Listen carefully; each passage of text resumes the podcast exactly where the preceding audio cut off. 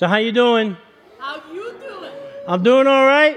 I want to welcome everyone out to Encounter, the greatest place to be on a Friday night. My name is Bill Reeser. I'm the pastor of Encounter. I want to welcome everyone here at the Sanctuary Church in Santa Clarita. I want to welcome those watching online from around the country here in the state of California, Colorado, Kentucky, the Ville, everywhere, New York, Florida, wherever you are. Thank you for joining us at Encounter where hope can be found. So I'm just grateful that you guys are here. We're, t- we're, we're, we're going to continue on in our series. Today we're talking about Anchor 11, trusting the power of the Holy Spirit to lead me and to guide me. Now, I just got back from Kentucky, and I just had a great trip with my kids. And for my four and a half year old grandson, Carson, it was probably the most successful miracle, the greatest day in his life on Halloween. He just had a very successful Halloween. He was dressed up as Marshall uh, from Paw Patrol. Paw Patrol, if you're a parent, you know what I'm talking about. Okay, if you watch cartoons. And, uh, and he was just fired up. Now, we told him, and his parents told him, you know, just, you, you know, just be nice and don't, don't take a lot of candy. Uh, and, they, and my kids live in a great neighborhood, friendly, you know, families, and, and every house was just, was just awesome. And he would, go, he would knock on the door and he would say, trick or treat. And then to his surprise, it just seemed like everyone, instead of just taking a couple of pieces of candy, they told him something really odd. They said, take as much as you want. And he went, oh, oh, and he just put his hand in there, just grabbed a big old thing of candy and put in his bag. And he would run down and say, Candy, candy, candy, candy. And he was just so excited. And he got so much candy. He hit the jackpot on every single house because every single house said, Don't just take a few, take as much as you want. And he would come running down, go, oh, candy, candy, candy. Step away from the Skittles, Grandpa. Step away from the Skittles. Okay? And so he was just so fired up. I want to tell you today that God has given us the Holy Spirit. And He's telling us, take as much as you want. And we should be so excited each and every day that God has given Himself to us. And I don't know about you, but I'm still like a kid in a candy store when it comes to that. The Holy Spirit of God lives inside of me. I want to give you something that you probably have not thought about in a long time. And if you really think about how significant this is, it will change your life. Are you ready? Here it is the Holy Spirit lives in you. What do you think about that? Whoa! Whoa! I got the Holy Spirit. That's how excited I am. That's how excited that we should be that the God of the universe, the one who created the cosmos, spoke everything into existence, lives in us. And He's given as much as Him as possible, as much as we want to take and to be filled each and every day. And I think we lose sight of how powerful, how loving, how miraculous, and how awesome it is to be filled with the power of the Holy Spirit. And that's why at Encounter, most of our messages point to the person and work of the Holy Spirit, because that's the key to living the abundant life that Jesus Christ died for. It's the key to getting over our hurts, it's the key to getting over our root issues of our lives our sin patterns, our brokenness. It's the key to experiencing the power of God, the grace of God, the wisdom of God, the peace of God. Hear the voice of God, experience the miracles of God, and discover the will of God for your life. Man, I got to get in better shape than this. I'm excited tonight. Give me some more candy. Give me some more Holy Spirit. You experience all of that in your life, you're going to have a great life. I'm telling you, how many of you would like to have that in your life? I want to tell you tonight don't be afraid. Go all in. Just don't take a couple of pieces of candy, take it all. Take everything that he has to offer. Because the difference between defeated followers and victorious followers are those that know how to tap into the power of the Holy Spirit. If you embrace everything the Holy Spirit wants to do in your life, nothing, and I mean nothing, and nobody will be able to stop the plan of God for your life. Nothing in all creation will. Now, for many of us who are hearing about the Holy Spirit for the first time, it's probably going to be easy for you to come to the conclusion that I want that type of power. I want that type of wisdom in my life. I want the power to help me, even stop me when I'm about to make a bad decision. I want the power to love my enemies. I want the power to resist the evil one, resist the temptations in my life. What we talked about last week how to take authority over the enemy, how to win the spiritual battles, how to get dressed for battle, how to take our thoughts captive to the obedience of Christ, how to live as an overcomer, victorious. I want the power to resist my flesh, one of the biggest enemies. A lot of times I don't even have to worry about the devil. I got my own flesh to worry about, my old nature, which is at war with my new nature that sometimes forgot that he got crucified on the cross who likes to knock on that front door and say, Remember me? But I've got the Holy Spirit who lives inside of me. And when you have the Holy Spirit, here's what He'll produce. And here's what you should want love, joy, self control, peace, patience, kindness. Anybody want those things in their lives? Anybody could use a little bit more love? A little bit more peace? Because I know and that you know that the only thing that can produce those things in your life is the Holy Spirit inside of you working through you. I want the most attractive thing about me not to be the bling on me, but to be the Holy Spirit in me. Guys, the most attractive thing you'll have to offer anyone, anywhere, is the Holy Spirit in you. The Holy Spirit operating in you. There's nothing more attractive than for you to be operating in the fullness of the Holy Spirit, allowing Him to produce good fruit. God's looking for good fruit, not religious nuts. I want to be led. Yeah. I, I want to be, I want to be led. That's my Christian Tourette's coming out. I want to be led by the guiding light of the Holy Spirit. And I want the Holy Spirit, get this, friends, to be the greatest power in my life. Let me tell you something. There's no such thing as a higher power. If I want a higher power, I'm going to go hug the, my car because that's a greater power than me. The last time I looked, a car, a tree, or a doorknob can't heal me of my hurts, can't take my bad sin patterns away, can't set me free, can't forgive me, take all my sins away, and set my eternal destiny in heaven. Only the Holy Spirit can. See, many people talk about the Holy Spirit as a force, a ghost a manifestation, many other things. But the first point I want to make tonight is that the Holy Spirit is a person. I want you to think of him as a person.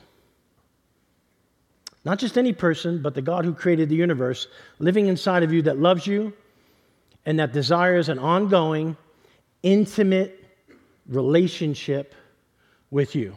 And I know that you're going to be encouraged by seeing all of this played out in Roma's story.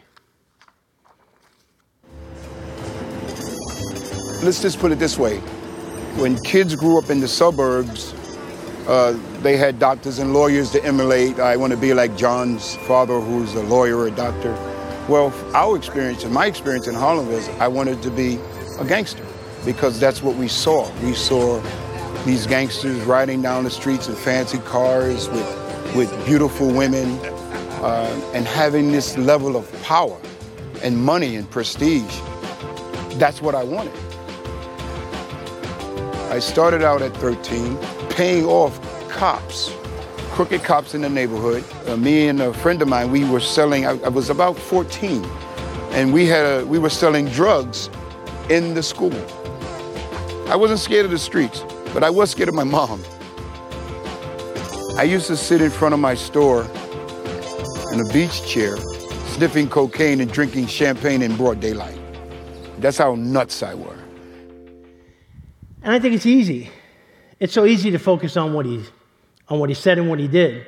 And that's important because what he said and what he did gives us hope for today, gives us hope for tomorrow. But did you ever study, and we talked about this a couple weeks ago, how Jesus did the things he did? How did he say the things he said? How did he know where to be at the right time? How did he do all those miracles when he came in the form of a man? How did he get through 33 years and not sin? Well, I want, to take, I want us to take a look at some key moments, and I mean some key moments in the life of Jesus and in his ministry. Acts 10 37 to 38 says, You know what has happened throughout Judea, beginning in Galilee after the baptism that John preached, how God anointed Jesus of Nazareth with the Holy Spirit and with power, and how he went around doing good and healing all who were under the power of the devil because God was with him. Notice that how Jesus did the things that he did. He was anointed with the Holy Spirit and with power. See, many will argue that Jesus did what he did because he was God and he exercised his divine powers. But when Jesus was sent, yes, he was sent as the Son of God, but he was also sent in the form of a real man who had to figure out how to walk in the flesh and how to walk in the spirit just like we have to. Jesus had to learn trust, obedience, dependence upon God, resist temptations, let God's word save him through situations, lean on his Father, just like we all had have to learn to do. And when Jesus lived on planet Earth, guess what? He depended upon the Holy Spirit, prayer, the Word of God, and his relationship with his Father to accomplish everything that he did in this life. He would have never done it. And the glue that held it all together for Jesus was the Holy Spirit. When Jesus was born, how was he born? The Holy Spirit came upon Mary. When Jesus was baptized, what happened? The Holy Spirit came upon Jesus. When Jesus went into the desert, what happened? Luke 4 1 through 2. Jesus, full of the Holy Spirit, returned from the Jordan and was led by the Spirit in the desert, where for 40 days he was tempted by the devil. Here's what this means to you and, and what it means to me Jesus' life on earth could be summarized as one who was spirit empowered, spirit guided, and spirit minded. Even Jesus, the perfect Son of God, had a guiding light. And if Jesus himself needed the Holy Spirit to accomplish God's will, how much more do we need the Holy Spirit to lead us, to guide us into the perfect will of God? And I'm in the back of my store, and a young lady comes up to me, Christian, I mean, face of an angel. And she gives me a track, and she says to me, Jesus loves you. I ball the track up and I hit her in her face with it, and I tell her, Get out of my store. I don't need God. I make my own bones. Church is for wimps and it's for cowards. I don't need God. I make my own money. I don't need God to make money for me. I don't need God. She walks out. Mind you, two days or three days later in my store, here's another young lady. She comes in and she does the same thing. Well, I do the same thing. Get out of my store. But the amazing thing after that, I started to think about it. And what was so fascinating about those two young ladies is that when I hit them in their face with those tracks, all I saw was love. That blew my mind. Even when I disrespected them and cursed them out, I was enamored by that love, man. I said, wait, I couldn't figure that out. My partner, who was a cocaine dealer, father was a preacher. His dad was a preacher.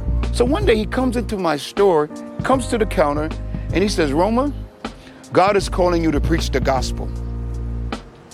You're going to get saved. I looked at him and I says, no disrespect, but how can the devil's son get saved? I know a little scripture, and it says that the devil can't be redeemed. So I was literally calling myself the devil. And it was amazing. He said to me, You're going to become a Christian. You're going to be saved. God's going to use you in a mighty way, and you're going to preach the gospel. That the last night Jesus spent with his disciples was in John 14 and 17, and Jesus had this long, epic conversation with his disciples. Jesus had a lot of things to say in this night, and he talked about his purpose, talked about a lot of things. And this was his last conversation that he was going to have with his disciples. And in John 14, he gets right to the point when he says this He says, If you love me, you'll obey what I command. And notice that's the prerequisite for the next thing that he says. And I will ask the Father, and he will give you another counselor to be with you forever. Here's what Jesus was saying It's better for you that I go. He said, The world cannot accept him because it neither sees him nor knows him. But you know him, for he lives in you and will be in you. Don't forget that candy. I will not leave you as orphans. John 14, 21.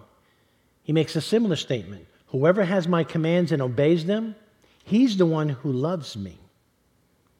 He who loves me will be loved by my Father, and I too will love him and show myself to him. You know, a lot of people are, say, I just need God to show up in my life. You know, I wish God would just show up in my situation. And Jesus is saying, Love me. Love me first, because I've loved you first. Now love me back, and this is how you love me. If you love me, you'll obey what I command. And if when, you, when we do that out of gratitude, not obligation, I'm going to talk about that in a few minutes, it changes everything. It changes everything. Jesus talked about the vine, remaining in him, remaining in his words, bearing much fruit. He said, That's how you remain in me. That's how you love me back. And then he starts shifting the focus back because, again, that opens up the door to the Holy Spirit coming upon you. And he says, Life is going to be so much better with me gone and you having the Holy Spirit. John 16, he says this Now I am going to him who sent me, yet none of you asked me, Where are you going? And because I have said these things to you, you are filled with grief. But I tell you the truth, it is so much better for you, it is for your good that I am going away. Unless I go, the counselor, one of the names of the Holy Spirit, will not come to you. But if I go, I will send him to you. When he comes, he will convict the world of guilt in regard to sin and righteousness and judgment. What does that mean? What does that guilt mean? Listen, when God convicts you of guilt, it's with love and it leads you to the cross. When the devil convicts you of guilt, he leads you away from the cross and throws shame and, and condemnation on top of it. In regard to sin, because men do not believe in me. In regard to righteousness, loving Jesus because I'm going to the Father where you can see me no longer. And in regard to judgment, because the prince of this world now stands condemned. I have a whole lot more to, use, to say to you, more than you can now bear. But when the Spirit of truth comes, He will guide you into truth. He will guide you into truth. Here it is. You ready? Jesus, the Father sent the Son. The Son did his job. Jesus is with the Father, the Father's with Jesus. They're both in heaven, and the only agent of God that we have here on planet Earth is the Holy Spirit. Is the Holy Spirit. And I just learned this. If you want to get close to God, you have to learn how to run errands for the Holy Spirit. If you want to run errands for the Holy Spirit, you have to learn how to say yes to Jesus being the Lord and leader of your life.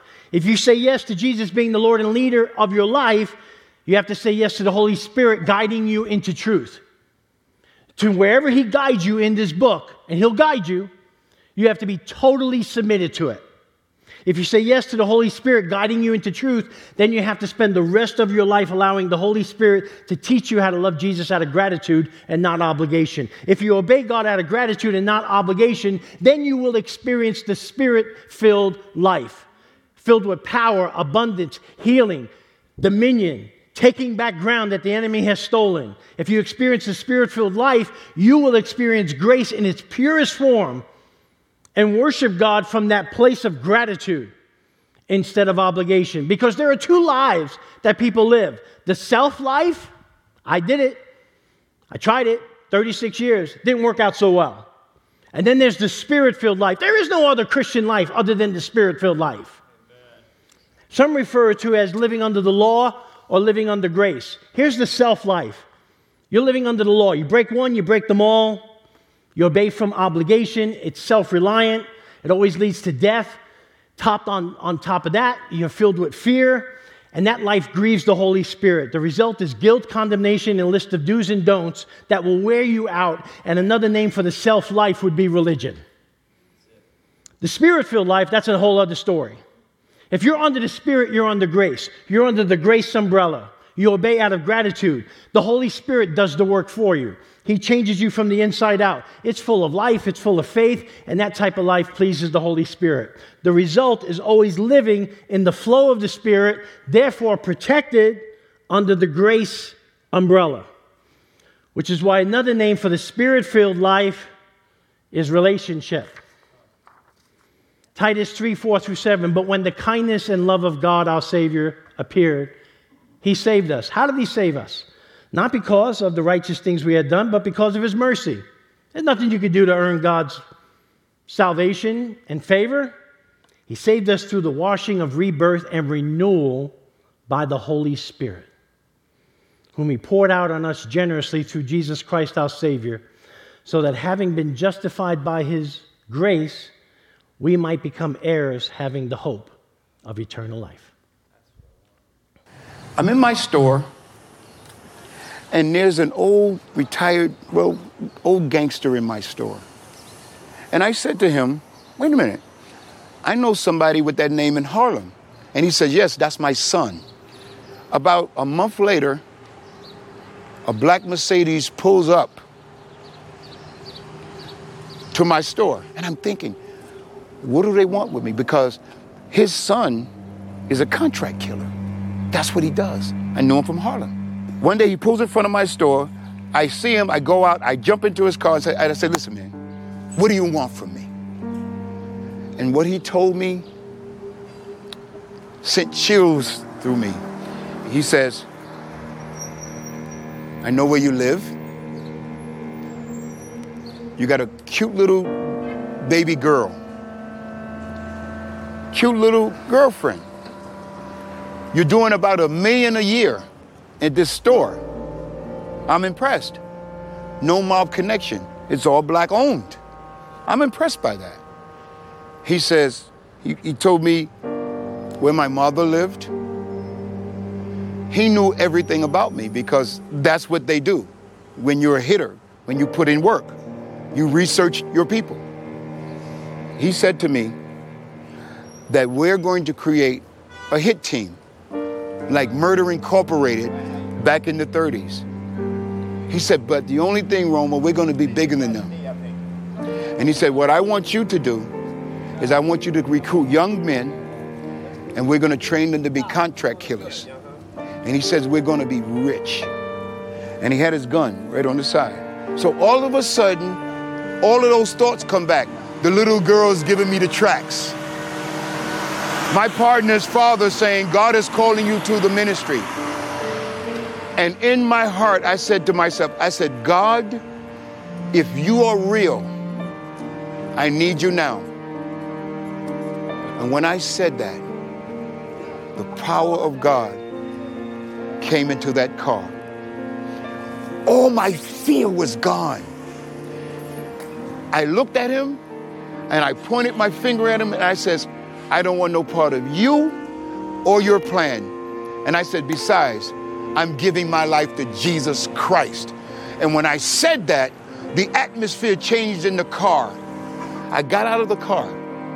I'm walking into my store, but because I'm figuring he's going to shoot me because now he's revealed his plan. Can't allow me to live because I'm not going to get down with him. When I went into the store and when I turned to look out the door, his car was gone.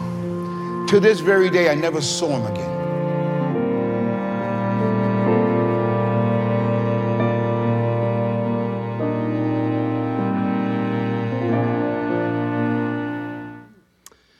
Ephesians 5 15 through 18 says this So be careful how you live. Don't live like fools, but like those who are wise. Make the most out of every opportunity in these evil days. That's today, folks. Don't act thoughtlessly, but understand what the Lord wants you to do. You know, you can always know what God wants you to do when you're filled with the Holy Spirit. Don't be drunk with wine because that will ruin your life. Now, you would think that the very next thing the Apostle Paul would say, then don't drink, but he actually gives the answer. He actually gives the antidote. Instead, don't be drunk with wine. Instead, be filled the Holy Spirit. Paul is saying that if you're going to be influenced by anyone or anything, let that influence be the Holy Spirit. Let him intoxicate you with his power so that it overshadows every other influence in your life. Don't be drunk with wine, because that'll ruin your life. Instead, be filled with the Spirit. So you can be filled with the power of the Holy Spirit and allow His influence to penetrate everything you do so it reflects His life within you, or you can choose to fill your life with other things alcohol, drugs, pornography, and give those things the power to influence you more than the Holy Spirit influences you. When you drink of the Holy Spirit, you know what He does? He fills you with living water. His power overtakes your own desires and gives you His power. Paul is advising us to choose wisely. He says, Don't live like fools, but live like those who are wise. Doing so will determine how successful you'll be in this life. See, God wants to influence your life, and He wants to alter your mind by transforming it according to his good and perfect will. See, you're either being transformed by the renewing of your mind or regressing by the numbing of your mind. What the Apostle Paul is saying there is simply this drugs, alcohol, and the Holy Spirit all have the ability to alter your mind, all have the ability to influence your mind. And what Paul is saying, let the Holy Spirit influence your mind. See, a good rule of thumb to ask yourself is always this if that drink, that drug, or anything else is altering or influencing you more than the Holy Spirit, Paul's instructions is to walk away from that and be filled with the Holy Spirit. Drugs and alcohol all have the power, along with the Holy Spirit, to alter your mind. Listen, whatever alters your mind alters you. Whatever you feed your mind feeds you. God wants to alter and change your mind. God wants to lead you by altering your mind with His Holy Spirit. And you can trust in the power of the Holy Spirit to not only alter your mind, but to lead you. Like what the Apostle Paul says in Galatians 5:25, since we are living by the Spirit, let us follow the Spirit's leading in every part of our lives. Not just some parts, not just on Friday, not just on Sunday, not just our lives at the workplace. He's also talking about your lives in the bedroom. He's also talking about your lives when you go out. He's talking about every single part of your life. As a believer, you have the Holy Spirit. Let the Holy Spirit have you so he'll change the way you live. When you trust in the power of the Holy Spirit to lead and guide you, you'll be able to say the following about the Holy Spirit. If you're taking notes, you want to fill in the blanks. He is my personal counselor. This is important. The Holy Spirit wants to counsel you, and He does that by guiding you into His truth. When you yield to and agree with His counsel, guess what He does? He rewards you with His peace and His blessing. If you reject or disagree with His counsel, then you forfeit His peace and possibly God's blessing. Now, listen, this book, God wants to counsel you through this book. Number two, He is my personal guide and He explains God's truth to me. See, the Bible, let me, let me explain this to you. The Holy Spirit wants to interpret this book for you. And a lot of people say, well, that's a hard book to understand. So it's not a hard book to understand. It's a hard book to understand if you're opposed to it. If you're submit, it's hard to live out, but it's not hard to understand. When you have the whole, when you're totally submitted to the plans and purposes of God, and you're open to making the Bible the authority over your life, it actually becomes like a Dr. Seuss book. It's Jesus, green eggs, and ham to me. it really is. It really is that simple. And the Bible can never fully be understood unless the person who breathed it into existence reveals it and explains it to you. You would think that the disciples had the best teacher in Jesus, right? But Jesus said this the Holy Spirit will guide you into truth, and He will teach you all things. And if you study the Bible with the mindset that you can read it like anything else, like a newspaper, then you're never going to fully understand God's Word. or know how to apply it to your life and over your circumstances. You have to allow the Holy Spirit to make God's word real to you.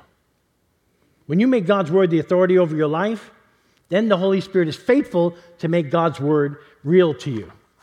Have you ever read something in, in this book over and over again? All of a sudden, it's like, whoa! That's the Holy Spirit making God's word real to you.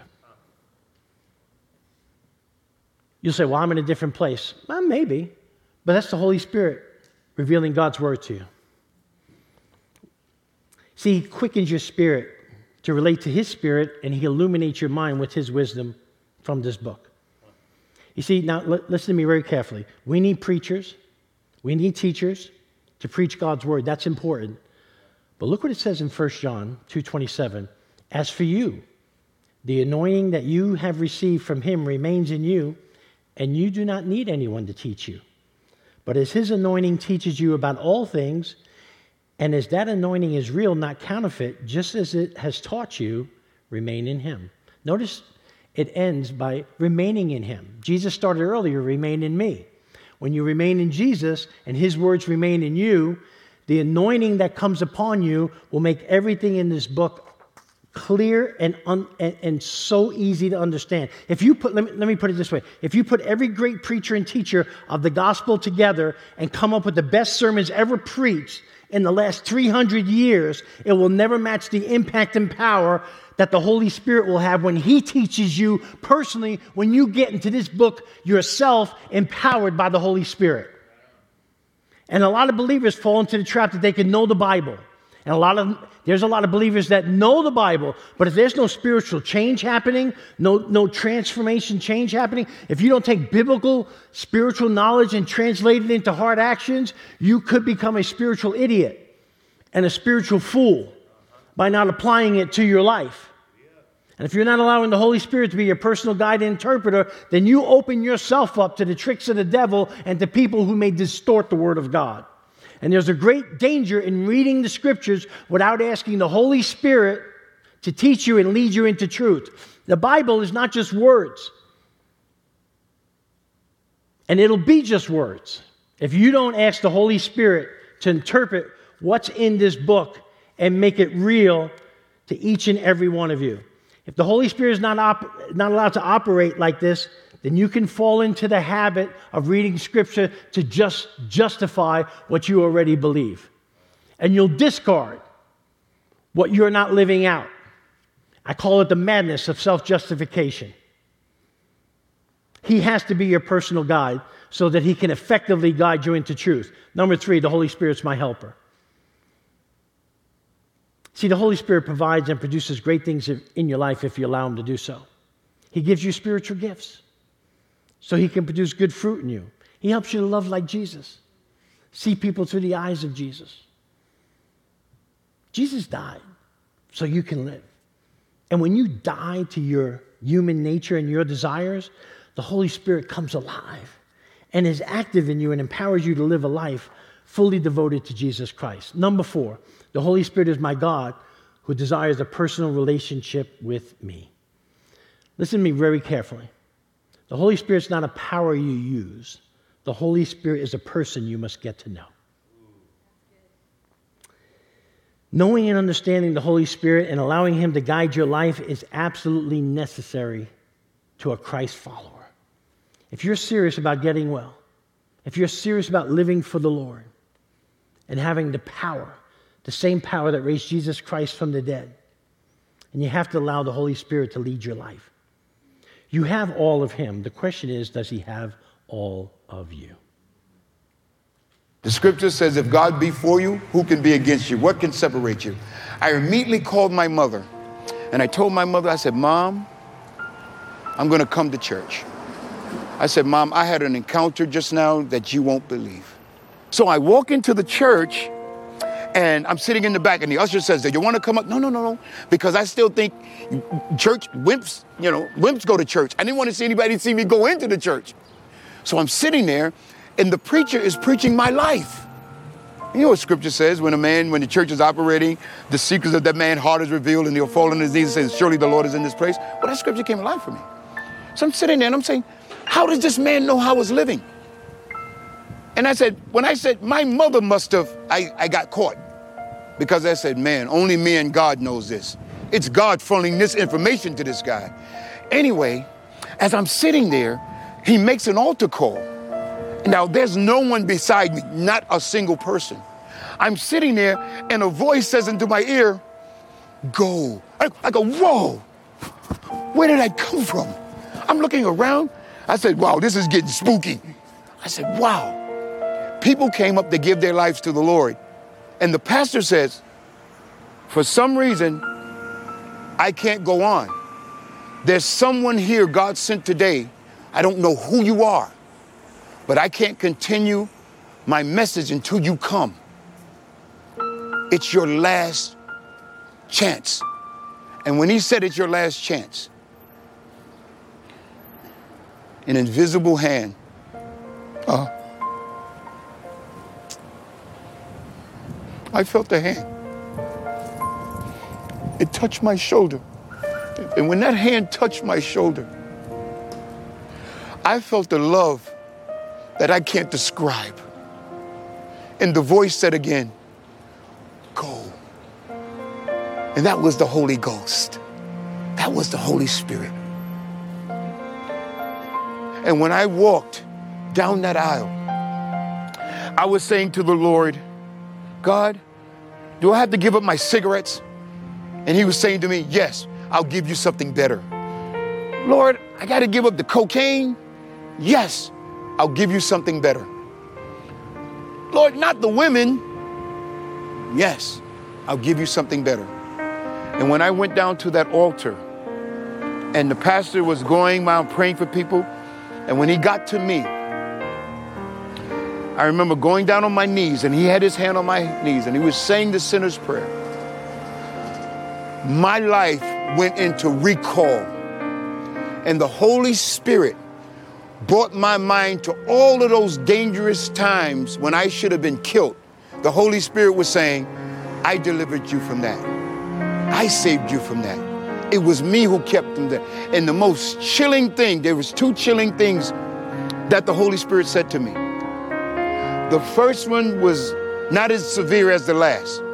The first one was this. And the Holy Spirit says, the very people that you were around wanted to kill you, and I kept them from killing you. And the last one was the most devastating. And the Holy Spirit says, if you would have not come, you would have been in hell. And when I said that sinner's prayer, I literally felt my sins being lifted from me. I remember jumping off that floor and leaping up. In, and at that time, my mother's wasted. She's in the choir stand. She's like, Oh, God, thank you for saving my son. Oh, Lord. And the ushers are fanning her, and they're doing all of this, right?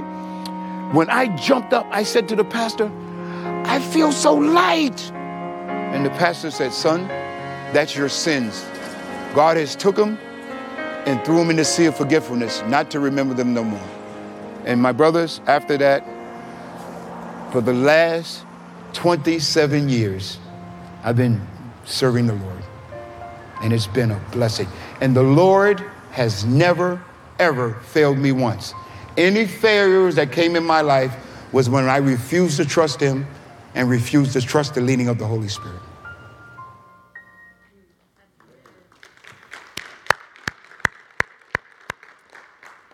Let me read it again John 14, 21. Whoever has my commands and keeps them is the one who loves me. The one who loves me will be loved by my Father, and I will love them and show myself to them. How does he show himself to us? It's real simple through the Holy Spirit. So if you're a follower of Jesus, you're always in the presence of the Holy Spirit. And the more you surrender your life to his control, the more you're going to sense his love and his power. Think of it as a voluntary choice to surrender your life to the Holy Spirit's control.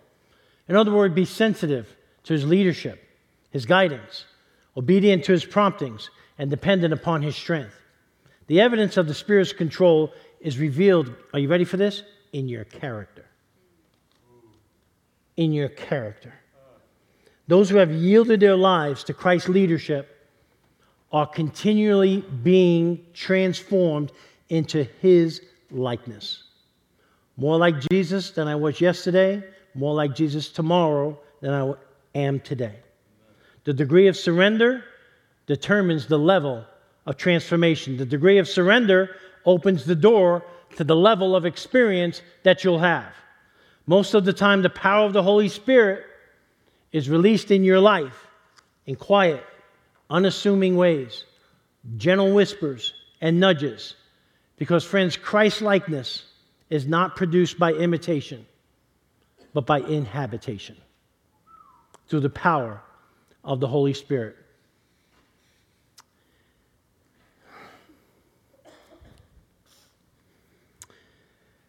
When I was in the workplace, you, uh, worship team could come on up. When I was in the workplace,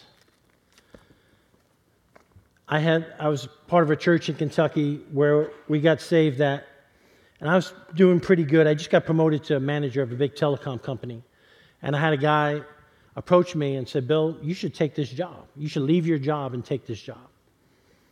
And he says, "I know you'll pray about it, and I know the Holy Spirit will lead you and guide you into doing what He wants you to do."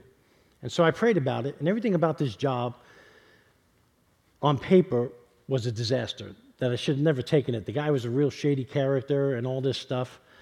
But the job would put me in New York, a sales job where I would tap into my New York contacts two weeks out of every month. Now, also, what's going on during all of this is that I just got radically saved for a few years. And I just loved witnessing to people. I would talk to strangers, I would witness to people, I would share the gospel, and people, people were getting saved everywhere. And I just thought everyone would be open to this news. So I called my family. They weren't as excited about the gospel when I called them up in New York. They thought because I lived in Kentucky, I joined some hee haw cult or something, you know. And uh, they weren't too thrilled with me being born again and giving my life to Jesus Christ. Matter of fact, whenever I would witness to my mother, she would hang up on me because we grew up Catholic, but not practicing faithful Catholics, just Catholic by association. That's all we knew. If you weren't Catholic, you weren't going to heaven, and everyone else goes to hell. It was, it was that, it was that simple, and that's all, that's all she knew. And so she got really mad at me. Well, God has a way of getting our attention through pain. And my mom retired, moved to Florida, and she got diagnosed with cancer, bone cancer. And we didn't know how bad it was. And so we decided to uh, bring her to New York to Sloan Kettering Hospital, one of the best cancer hospitals, just to make sure she got the right diagnosis and the proper treatment. And I'll backtrack to that job. I prayed about it and prayed about it. And while the, the job never made sense for me to take on paper and for me to leave a solid company, I prayed about it. And the Holy Spirit told me to take that job. Made no sense, but the Holy Spirit said, You take that job. Now, the first weekend that I took the job was the first weekend that my mom was in New York. And up to this point, I could never witness to her. I could never talk to her about Jesus Christ. And I remember going to Times Square Church. I actually attended a pastor's conference three days before all this happened. Uh, mind you, I'm years away from becoming a pastor, but Isaiah 42 9 says, Before they spring into being, I announced them to you. And God announced things to me through His Holy Spirit of what He was going to do in my life many, many years ahead before they actually happened. Just like I had lunch with Marty about a year before we opened up Encounter. And I said, You know, there'll probably come a day where I'm going to ask you if we can have a ministry at your church. And that day happened, didn't it, Pastor? And because before they spring into being, I announced them to you. And so um, I went to church that Sunday. I had a lot of friends at Times Square Church, and I grabbed about 15 of them, and we got in a circle. And I said, Would you pray that today would be the day that my mom give her life to Jesus Christ? And all I can tell you is when they prayed, and everyone took authority, they didn't pray just, Oh Lord, save. No, no. They prayed that she was saved. This is done and settled in the heavenlies. She is a child of the king. She is saved. She is going to heaven. I knew when they were praying, I, if there was a God in heaven, okay, she was saved. And I was driving upstate to New York uh, to meet my mother. And I just knew she was going to give her life to Christ, and I wouldn't have anything to do with it. That's one of the things I asked him, Lord, do you do this, and I, so I don't, so it's all you. And I got to my sister's house. I knocked on the door, and as my mother in the basement, she goes, Is that, is that you, Bill? I said, Yeah. First words out of my mom's mouth was, Bill, how can I get closer to God? And she gave her life to Jesus Christ 15 minutes later. And, know,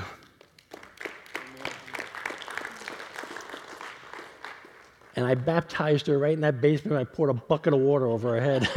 there was no pool. I was just going to make sure. And so